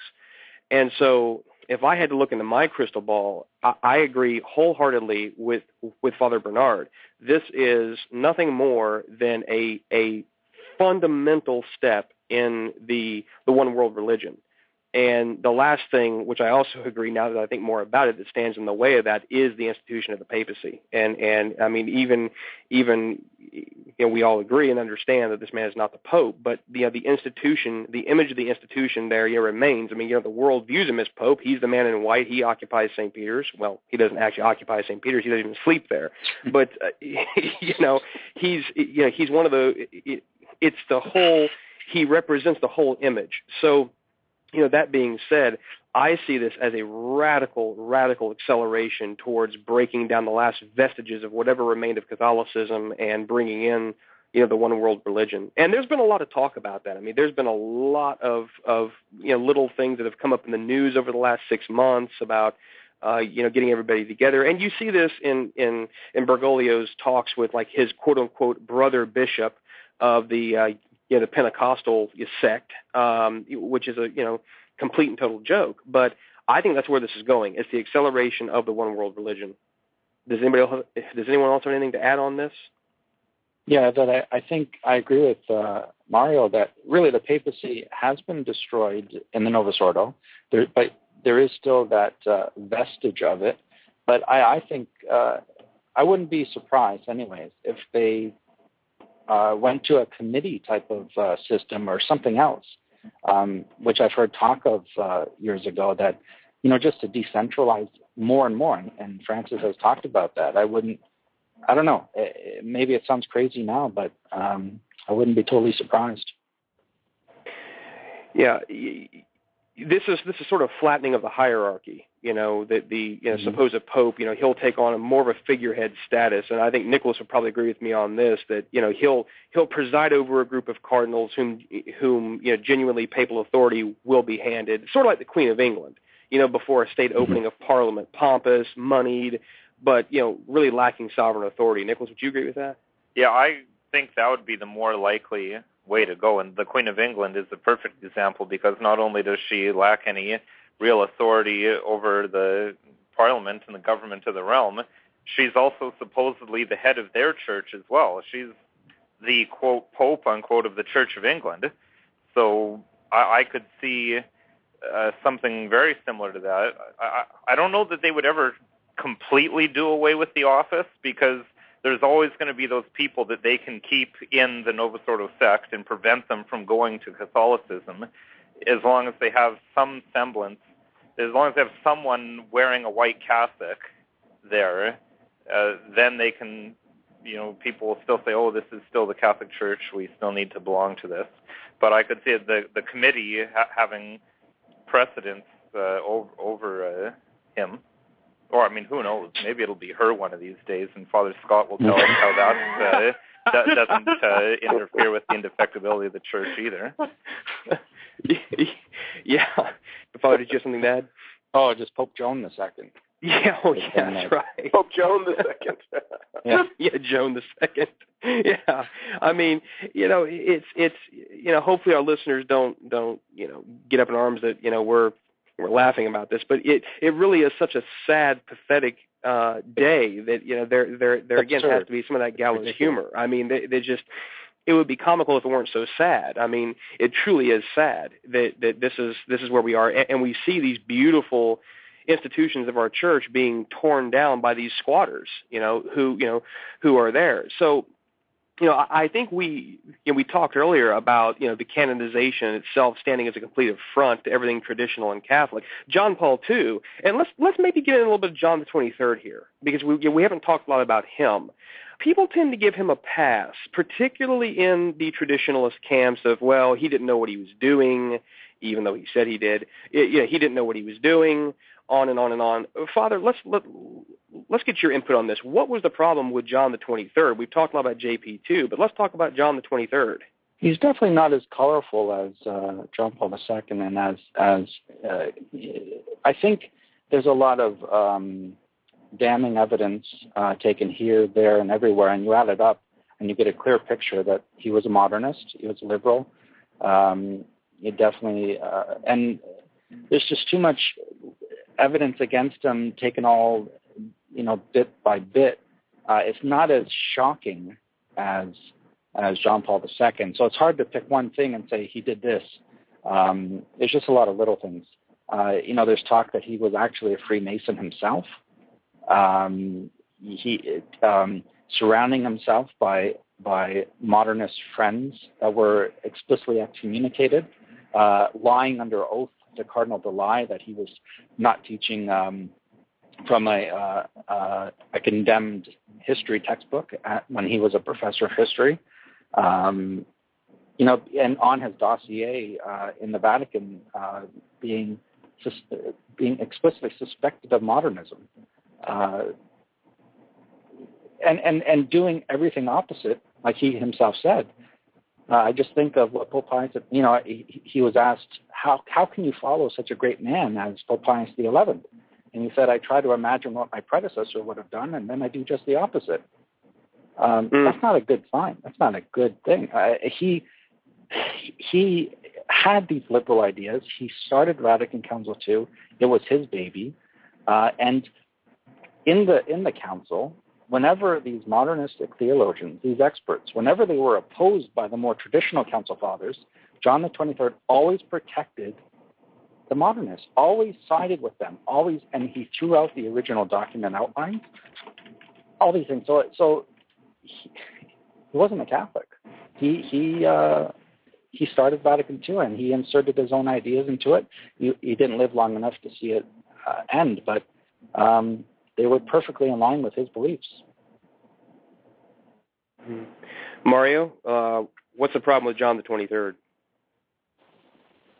Well, I think uh, one problem uh, was that he was uh, he was very affable.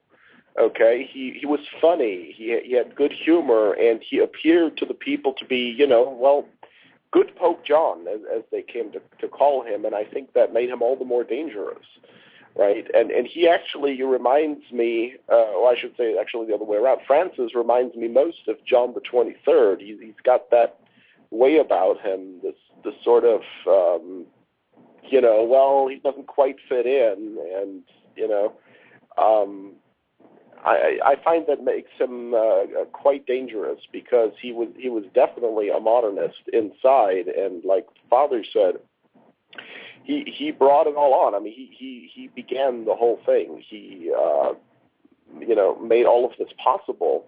He was the precursor, if you will, of of the whole new religion. And it's interesting that he actually did take the name John, like uh, Saint John the Baptist. You know, was the uh, who came to make uh, crooked ways straight, and it's like John the Twenty Third uh, reversed it and made the straight ways ways crooked. Um, It's uh, without John the Twenty Third, there would have not been the council. I mean, who knows what you know what somebody else would have done, but um, it was John the 23rd that, uh, if I'm not mistaken, also uh, rehabilitated all those uh, those theolo- those new theologians that were suspect Mm-hmm. of heresy that had been censured, like uh, Chenu and and uh, you know Ron and, and and all these people that that uh, were the stars at the council. They, they were there because of John the Twenty Third, if I'm if I'm not mistaken. Mm-hmm. Bill, uh, what are your thoughts on John the Twenty Third and the problems? Yeah, the, the two things that, that sort of struck at me was he was the really the first pope that said that religious liberty is is is is good.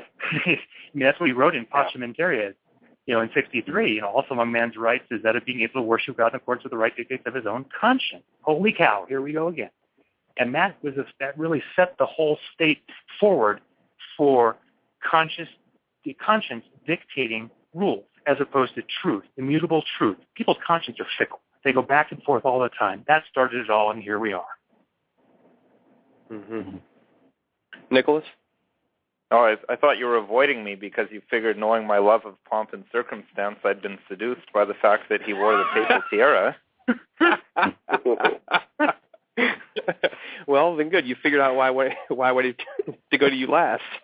yeah, well, um, you know, yeah, and I I jest, but I mean, it's a situation where if you don't laugh, you cry, or or yeah, I mean, if definitely. You if you don't laugh about this stuff, I we'd just be so depressed and uh, in danger of despair that it's not. I'm not trying to disrespect the subject matter, but uh, sometimes, I mean, you you just have to laugh at this stuff, and that's why in my profession as a criminal lawyer, we have, we love our gallows humor, and police officers are known for uh, for having all kinds of that because it's you you need it to keep you sane. But I, I don't know that I'd add a lot to what's already been said. But in terms of the council happening because of him, it's not just that he called the council. I mean, uh, Pope Pius XII could have called a council. It's the fact that John 23rd agreed with the liberal cardinals when they asked that the preparatory schemata be thrown out and that they start from scratch. The fact that he granted that request made Vatican II what it was, and the fact that he favored the the liberal uh, cardinals as as long as he was in charge of the council. Uh, I mean that that right there makes him the father of Vatican II, and, and then the other things. I mean uh, I'm willing to accept the Holy Office's opinion that he was suspect of modernism. So, mm-hmm. uh, I mean, when you add that suspicion plus mm-hmm. the acts that he undertook once he'd been elected and claimed the office of the papacy, you put put those pieces of evidence together, and there you go. Yeah, I think I. Points, go ahead, Father. Oh, just two points. Sorry about that, Justin. Oh, I just wanted to add two points that that I remember, uh, I don't know if any of you have heard this, but I I heard that uh, when they exhumed his body, they found that his body was facing down. Yeah, I've heard that a, too. A, that's a tremendous feat for a man of that size, you know. Um, but that would stop the canonization process immediately. You know, that'd be like, what is going on here? This is this is this is definitely not a good sign. And I just want to add one other thing. I just remembered uh, that I think he was he was a perfect transitional pope because he did do some traditional things, but he started weakening it slowly and slowly. I remember reading that Cardinal uh, Spellman when he came back from the conclave. He said something like, "That man's not a pope. That man should be selling bananas." You know, he had the mm-hmm. sense that this man was not that sacred. You know, he wasn't taking his office sacred. So that's all I wanted to add. No, I think those I think those are all excellent points, and I think one of the reasons why John the Twenty Third is a bit shrouded in his real his real beliefs and motives is because you know we live in an information age now. This is one of the things I've, I've spoken with Father Cekada about, you know, on work of human hands, and I kind of naively asked the question, well, you know, why didn't Catholics at the time stand up, you know, with all these things coming out, and you know, he kind of had to gently remind me, it's like, well, Justin, we weren't living in an internet age. You know, people you know, people didn't have the ability to see what was going on. I mean, yeah, you know, they might get a document here or there, but they weren't getting daily pictures. They didn't have websites to go to. They didn't they didn't really have the the um you know, they didn't have the ability to stay up to the date daily with all of this stuff. And so that you know that condition being as it is, it's going to be difficult for people to get a real clear picture of him. But I wanted to point our listeners, uh, there's an article up by one of our colleagues, uh, uh, Frank Domenico, on the True Restoration blog, and he writes in this. He wrote an article called Canonization and, and the Company One Keeps, and he, he put in there, quote, in the case of Angelo Roncalli, aka John the 23rd, it's permissible to cut Catholics some slack because of the outrageous images of him hobnobbing with the church's most dangerous enemies were not readily available at the time. Among these revealing images is Roncalli receiving his cardinal's hat from France's socialist president Vincent Auriol, uh, an avowed atheist who was rabidly anti-Catholic. Roncalli was also not the least bit shy of being photographed with the likes of uh, Edward Herriot, a radical socialist who vehemently denied the Holodomor and the Ukrainian Holocaust that claimed the lives of millions of Catholics via deliberate starvation. This, I, I think, this frames the problem with John the 23rd in most people's minds is that they they they they don't know the specifics. Now, Nicholas mentioned too that you know he was, um, you know, and I've heard the story too that uh, you know, one of the first acts he did after ascending to to the papacy uh, was you know, he went to the Holy Office and pulled his file, and it said "suspect of modernism," which you know, he laughed at and says, "Me, a modernist?"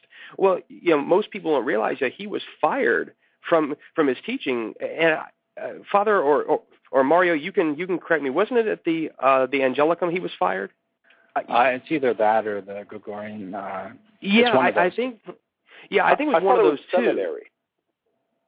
It may have been. I'm I'm just I'm just a little bit uh, you know devoid of the the actual title here right now. But you know he was fired for teaching from modernist textbooks, and certainly he he called the council, and you know the council was his baby, and he specifically talked about what he wanted to do in the council, and you know, you can read some of his writings. You know I think I think Bill quoted um, uh, uh, Pacem in Terris. I mean it's a horrible document uh, you know, which was you know Latin you know for peace on earth.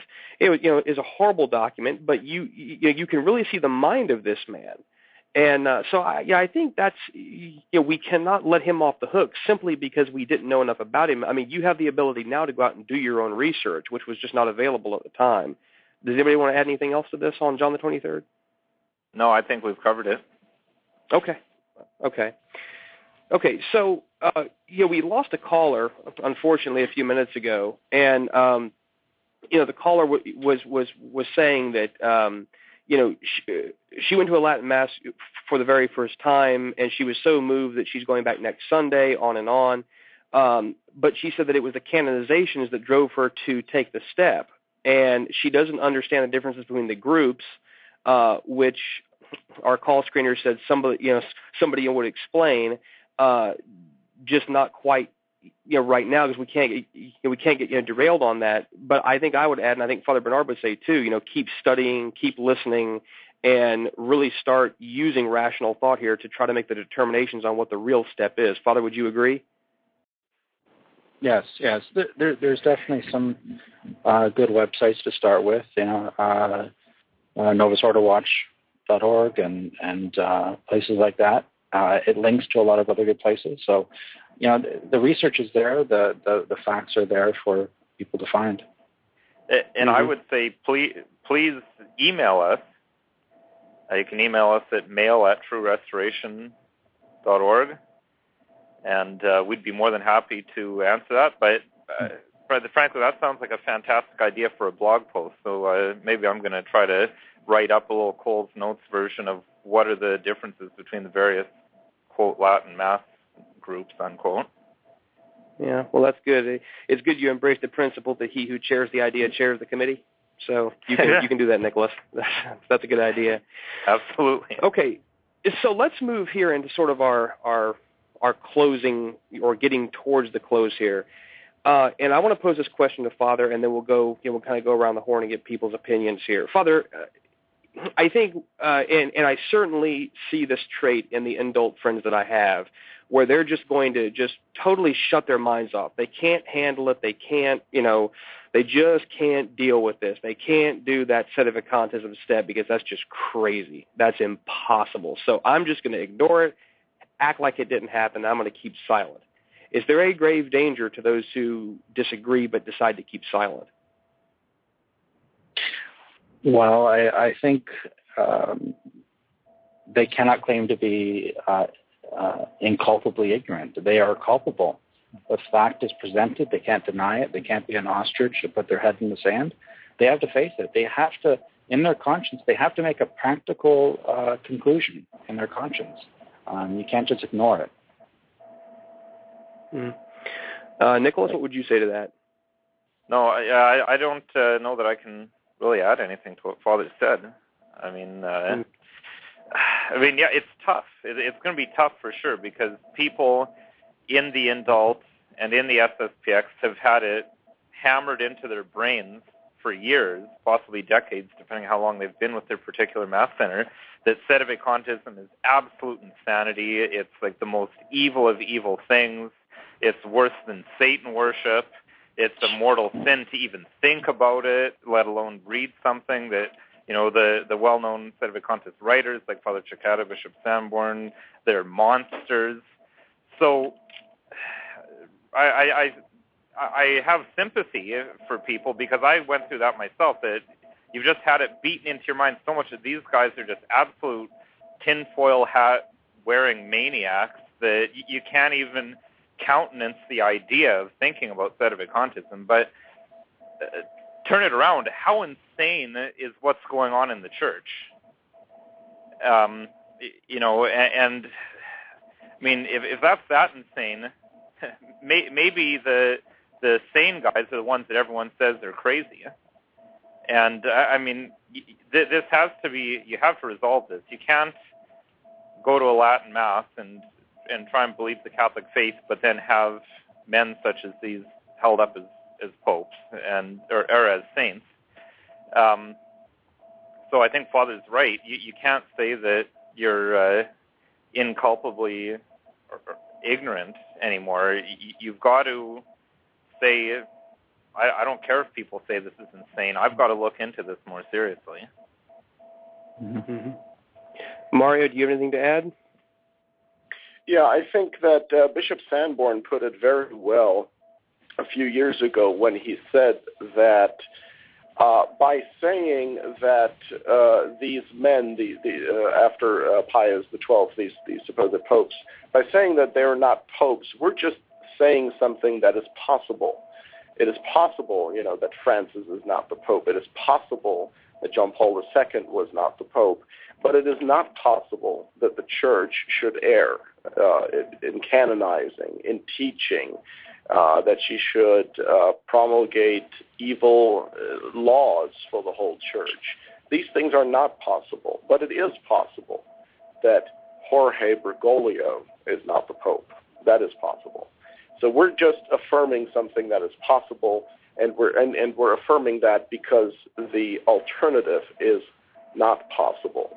And and I think people need to realize that you cannot um, you cannot uh, keep the faith by changing it, and and that's what they end up doing. They they end up creating a church that does not need to be uh, submitted to, that does not need to be obeyed, where each individual has to constantly, uh, uh, you know, uh, basically reject what comes from the from the Holy See, when that is the highest authority in the church.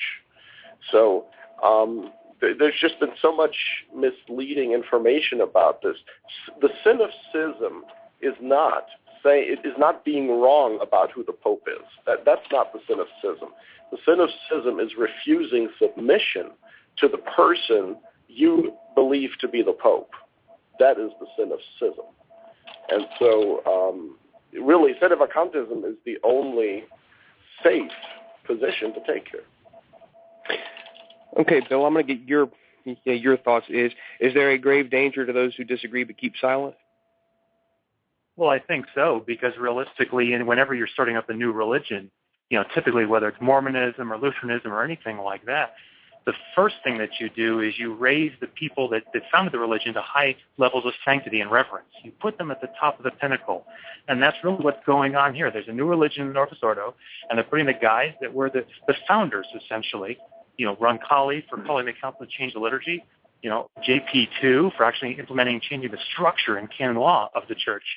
You've got a new religion altogether. And so realistically, the danger is to say that those two that started this new religion are really Catholic. Well, it's not the same religion anymore. And so they have to come to that grips and realization. Okay, I'm going to finish this off and I'm going to let Nicholas yeah, well, lead into a question here. Yeah, well, yeah, just, just yeah. you preempted me. I was just going to jump in there with. Uh, uh, I, no, I mean this is a gigantic topic, as Father Bernard alluded to. It's not just the elephant in the room; it's the herd of elephants in the room. But I'm, I'm, as I'm sitting here, we talked about John the 23rd and what's wrong with him, and there may be listeners who are thinking, well, what's so bad about John Paul II? He was conservative. He was against abortion. He held the line on contra- artificial contraception. Uh, he brought down why the Iron guys, Curtain. Yeah, why do you? Yeah, he destroyed communism. Why do you guys uh, hate him so much? And granted, I mean, for for those who aren't initiated into the study of the heresies of John Paul II, we can't possibly even scratch the surface here. Hardly. I mean, you could spend days, literally days, discussing his heresies. I mean, I have a conference from Bishop Williamson that's 16 hours long, just talking about all the heresies in two of uh, John Paul II's encyclicals, his hmm. first two encyclicals.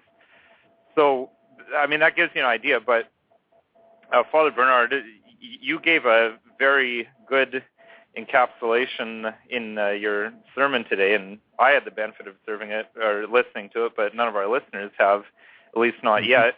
I wonder if you could give us just a few of the points that, that from that that you had prepared that you think are the most mm-hmm. uh, salient to kind of get people started on why they uh, why this quote conservative unquote uh, uh, reputation is completely unfounded.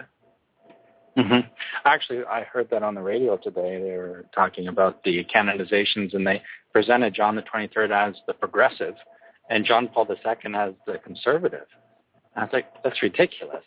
Um, no, it, it could it literally it would take hours to go through it. I just listed a few things for the sermon, and I spent 30 minutes, and I, I barely said anything. It, you know, that's why Bishop Sanborn could sp- easily spend in one of his shows, you know, two two hours just talking about these things easily, uh, just on a few points. But you know, he, said so many heretical things. But I think one thing that stands out to me, anyway, is that he believed in universal salvation. Uh, in many places, he said, now quote, in 1980, he said, Christ obtained once and for all the salvation of man, of each and of all men, of those whom no one shall snatch of his hand. The church announces today the paschal certitude of the resurrection, the certitude of salvation of each and of all men. Uh, he said things like that in other places as well. That's heresy. Um, saying explicitly that the Muslims, uh, we believe the same God as the Muslims. Um, saying that the Voodoos worship the same God as the Christians. Uh, the Voodoos worship the devil. They worship snakes. Uh, that's blasphemy. That's obviously wrong. Um, saying things like the old covenant of the Jews is still valid and hasn't been revoked, then what's the purpose of the Savior? What's the purpose if we don't need him? If the old covenant is still valid? Um, it just there's so many different quotes, and I think the the key though of, about him is uh, more of his actions. Uh, actions speak louder than words, and you can you can uh, heresy need not be spouted by the mouth. It, um, you can you can be heretical in your actions. They can imply outright heresy and apostasy, and that's where John Paul II excelled. I think he said a lot of heretical things, but he did some pretty absurd things. Um, false ecumenism. He was an ecumeniac. He part, he partook of uh, false worship with practically every religion on the face of the earth, uh, and that's a grave sin against the first commandment of God. Thou shalt not have strange gods before me. How basic can we get? That's the first commandment. Um, communicatio sacris. He part, uh, communicated in sacred things with these false religions. Um, Pope Pius XI uh, taught that uh, equiv- uh, promoting humanism is equivalent of abandoning the religion revealed by God. That's apostasy. And it's just, he's done so many things uh, with other religions, uh, the Native Indians, the the, the, the African witch doctors. Um, you know, at the Polynesian islands, uh, drinking that uh, religious potion, receiving that mark of the mark of Shiva in India, uh, kissing the Quran. I mean, he didn't accidentally slip and kiss the book by accident. Uh, he reverently bowed and kissed the book. Um, St. Thomas said that for example, if anyone were to worship at the tomb of Muhammad, you'd be deemed an apostate. What about kissing the Quran? I mean, uh, all these are uh, acts of apostasy, and they they they just manifest what he believes. And if there's any listeners who are fans of Jimmy Akin and have heard his defense of the receiving of the mark of Shiva, there's an excellent video that was emailed to us uh, before the show uh, by um, a person uh, using the screen name of No Sacred Cows. And uh, I mean, Jimmy Akin tried saying this was just some traditional Catholic greeting, and that this woman that put the mark on JP2 uh, wasn't a a Hindu uh, priestess. She was just a Catholic laywoman. But uh, Google searched that video, and it completely annihilates that argument and uh, completely proves that yes, he did receive the mark of Shiva. Mm-hmm. Yeah, that's also on uh, Novus Ordo Watch. So, I mean, if our listeners go to Novus Ordo Watch, you can see the whole video. It, it you know, it, it's fantastic. And either Jimmy Akin, and I'm going to say this as charitably as I can, either Jimmy Akin is sorely, sorely misinformed and grasping at straws, or he is deliberately lying. You know, one of the two. There is no third option there. So I'd like to hope he's sorely misinformed, but I, I mean, this is something that he should have researched long before coming out with his defense. That somehow, you know, oh, you know, he says, well, this is this is how you know many of the people in the region greet their priest before mass. You've got to be kidding me. You know, I mean, Father, you know, have you ever had someone put you know put a mark on your forehead as a greeting before mass? I mean, give me a break. And this is just you know, uh-huh. it's just more grasping at straws. Yeah, and I, and I think we, we should add here that it, what he, what he did there, or what what he had done to him, was entirely consistent with his theology. I mean, this, mm-hmm. did not at all contradict what he what he was teaching. That that was totally uh, in line with that. Yeah, absolutely. That all religions are more or less good and praiseworthy, and that God, that the Holy Ghost, he he said that the Holy Ghost uh, has inspired these other religions. That's mm-hmm. blasphemy. Mm-hmm. Yeah, that's right. Yeah, he, yeah, he, he did say that. I mean, you know, in, go ahead, Mario. And JP too. Oh, go ahead. Uh, he pretty much believed and taught that uh, there's uh, a little bit of the Catholic Church in every religion. I mean, to, to put it bluntly, right? you know, we can look back too you know, at the most scandalous things too, like you know, blocking the statue of Our Lady of Fatima from entering you know, St. Clare's at Assisi.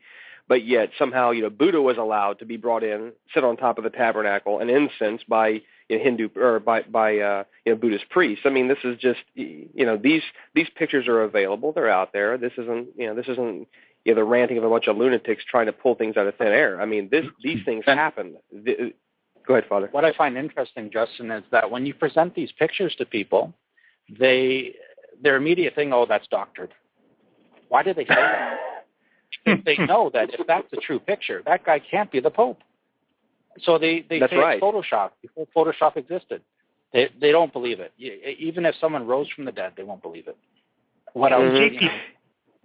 JP, JP2 mandated that, that Catholic teachers teach their children about other religions you know, and so but their means of salvation. You, that's right. You can't take a picture about that. That's a you know, Christ said, "My word." You know, if you what you do to these little children, you know, you should be put with a millstone around his neck. I mean, if you mislead the children, he's misleading the children.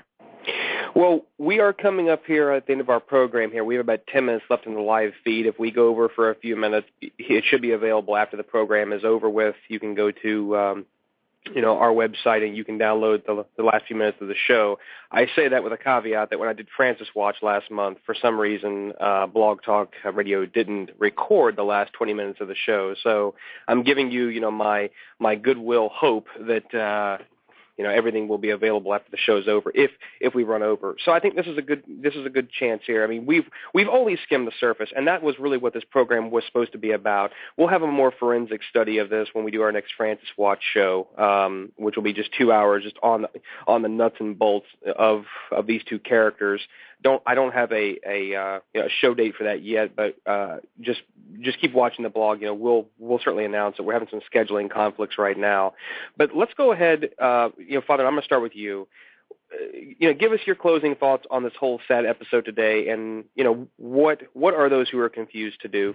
Well, I think the ultimate conclusion is that these men are uh, that Francis cannot be the Pope because he made this declaration that's supposed to be infallible, and that the only logical position is that the See of Peter is vacant, um, sedevacantism. And as set sedevacantists, um, we're not saying that set of sedevacantism is a solution to this apostasy. Uh, it doesn't claim to be a solution, but it is the proper diagnosis. And there's something, there is a peace and tranquility in sedevacantism because we don't have to make excuses for the Novus Ordo.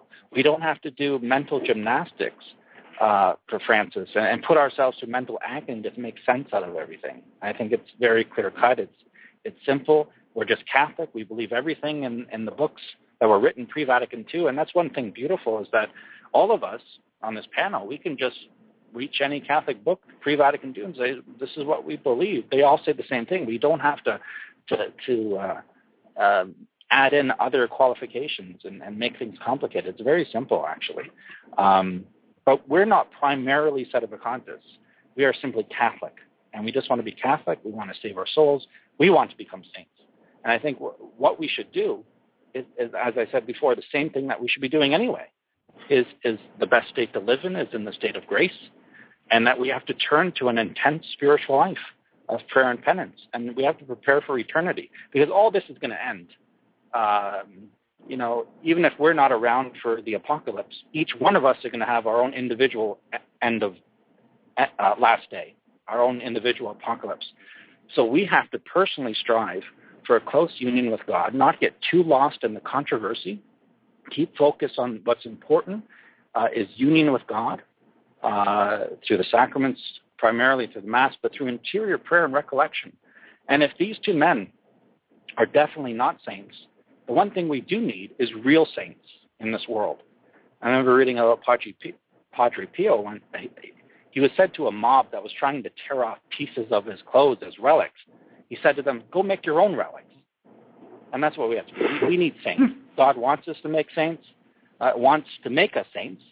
Uh, if we only abandon ourselves completely to His divine providence and give ourselves generously to Him, and uh, we just need saints. We have to take this seriously. Those people that, those of us who have the faith, take it seriously because it's a gift, and God wants you personally to be close to Him and be a saint. And that's my final final thoughts. Nicholas, your final thoughts? I certainly share many of the sentiments expressed by Father that this is just further evidence and very compelling evidence that the uh, claimants to the papal throne since Vatican II cannot possibly be the actual Pope of the Roman Catholic Church, and that the only logical solution, or the only logical explanation, rather, is the sedevacantist one. And in terms of the serenity of that position, what I would add to what Father said is there's also the serenity of not having to be in constant fear of are they going to take our indult away from us? Are they going to shut down the Fraternity of St. Peter's Seminary the way they shut down the Friars, uh, Franciscan Friars of the Immaculate Seminary? Uh, is Bishop Fellay going to sign on the dotted line, and are, are we going to lose everything? Uh, you don't, you know, are they going to change uh, the Good Friday prayers again? Are they going to try to force the modern calendar on us? N- none of that's an issue anymore when you recognize what the real problem what the situation is, that there is no pope. And the other thing is we've spoken a lot about theologians and the clear teachings of the church that these are infallible acts. But even if we set aside whether the uh, canonization of an individual by the Pope is an infallible act or not, this is just a stark example that the Novus Ordo sect is not the Catholic Church. Uh, as I said earlier in the show, uh, John Paul II is just completely different, opposite of all the Catholic saints. And if John Paul II and John the 23rd, if these are the people being held up for emulation by the Novus Ordo sect, that's your proof positive right there that this is a foreign entity it may be inside the buildings that have that were built by the Catholic Church and look like the Catholic Church buildings, but it, it's a false religion, and who they hold up as their exemplars is the proof of what that religion's all about. Mario, your final thoughts? Yeah, I would say that um, to all those who are, you know, traditional Catholics or want to be traditional Catholics and are not sedevacantists, I, I, I would say um, if you're going to be a traditional Catholic, then then be a traditional Catholic. Uh, do adhere to um, you know uh, everything the Church teaches up until uh, Pope Pius the Twelfth but then don't go ahead and start modifying it so you can make it work with the idea that Francis is the Pope and that that uh, you know any everything that happened after Pius the Twelfth came from legitimate Catholic authority. Um, I mean, take any pre-Vatican II catechism, uh, theological manual, and see if you can apply it to the conciliar church, and you'll find out that you can't. Um, and uh, just draw your draw your own conclusion then from that. And Bill, your your concluding thoughts? Yeah, realistically, it follows on, the, on Nicholas. I mean, they chose these two men to canonize at the same time. There haven't been that many popes canonized in the past 500 years or so. These two were specifically chosen because of their role in starting the new religion. And it just is that simple. When you start a new religion, you have to extol the founders. They did, and here we are. Well, you know, my closing thoughts are, I can't really uh, say it any better than than all four of you have. Um, I would just encourage people to really start thinking, start start uh, asking yourself those hard questions. Uh, you know, take your positions or, or or the positions which you have been told to adhere to, and you know, juxtapose those to Catholic teaching, Catholic principles. You know, there are plenty of resources out there to start uh, uh, to start doing a, a sincere research, pray about it, be of goodwill, and uh, pray to be, uh, you know, to have your your mind illuminated by the Holy Ghost. So, with that, I want to thank all of uh, all of our panelists, Father Bernard, Nicholas, uh, uh, you know, Mario, and uh, you know, Dr. Seng. And I want to give Father Bernard a minute here to to, uh, to wrap up with some thoughts here on the new monastery, which he is is uh, trying to get going there. Father, do you want to talk about that for a few minutes? As uh, many of our listeners know, I am a Benedictine monk. Um, I was trained under under Giardina, and I'm, I'm hoping to start my own uh, contemplative Benedictine monastery here in uh, Ontario somewhere. And I have found a property that I'm interested in. I do have to raise a significant amount to acquire it, and nothing's guaranteed, of course, that it will be sold to me. But it is a does belong to uh, the diocese, and hopefully they're selling it. Hopefully I can get it. Uh, by proxy or, or whatever. But it is a, it would make a perfect monastery. And uh, if any of our listeners able to uh, help support, help uh, uh, help me raise the money um, and donate for this cause, we do need contemplative monasteries more than ever. Uh, you can count on one hand how many traditional Catholic monasteries there are in the world. And what I'm doing is not superfluous but necessary. And if anyone is able to help me out, I'd really appreciate that. Uh, I do have one location with me, one young man who's a postulant, and uh, hopefully more to follow if I have the room. I literally don't have the room to take any other locations at this point. I do want to expand. So and if that, any of our listeners uh, you need to get in touch with Father Bernard, would like to make a donation to that, uh, you can email us at mail at truerestoration.org, and we will put you in contact with Father Bernard so you can discuss uh, how many zeros you're going to write at the end of your check to him, which I'm three, which which hopefully uh, will be uh, will be plenty to you know plenty to get you the monastery going. So yeah, again, I want to thank everybody here this evening for taking time out of their Sunday evenings to be with us. Father, thank you after a very long day and certainly after a long Holy Week last week. And just, uh, it, it's been a real pleasure. Well, thank you for having me. So, all of us here at the Restoration Radio Network would ask if you found this show to be informative, helpful, or in any way beneficial to you and to your Catholic faith, that you would consider making whatever donation is possible to our apostolate, no matter how small it may be. To those of you who have donated, a heartfelt thank you for your kindness and generosity. Remember that above and beyond material contributions, the most important donation you can make to our work here is prayer. Uh, know, please think of offering a mass, a rosary, or even a simple Ave for our work the next time that you pray. So, if you have any questions or comments, we'd love to hear from you. You can mail us at mail at truerestoration.org. If you'd like to reproduce our work or our copyrighted material on your channel in some format, you can reach us at the same address.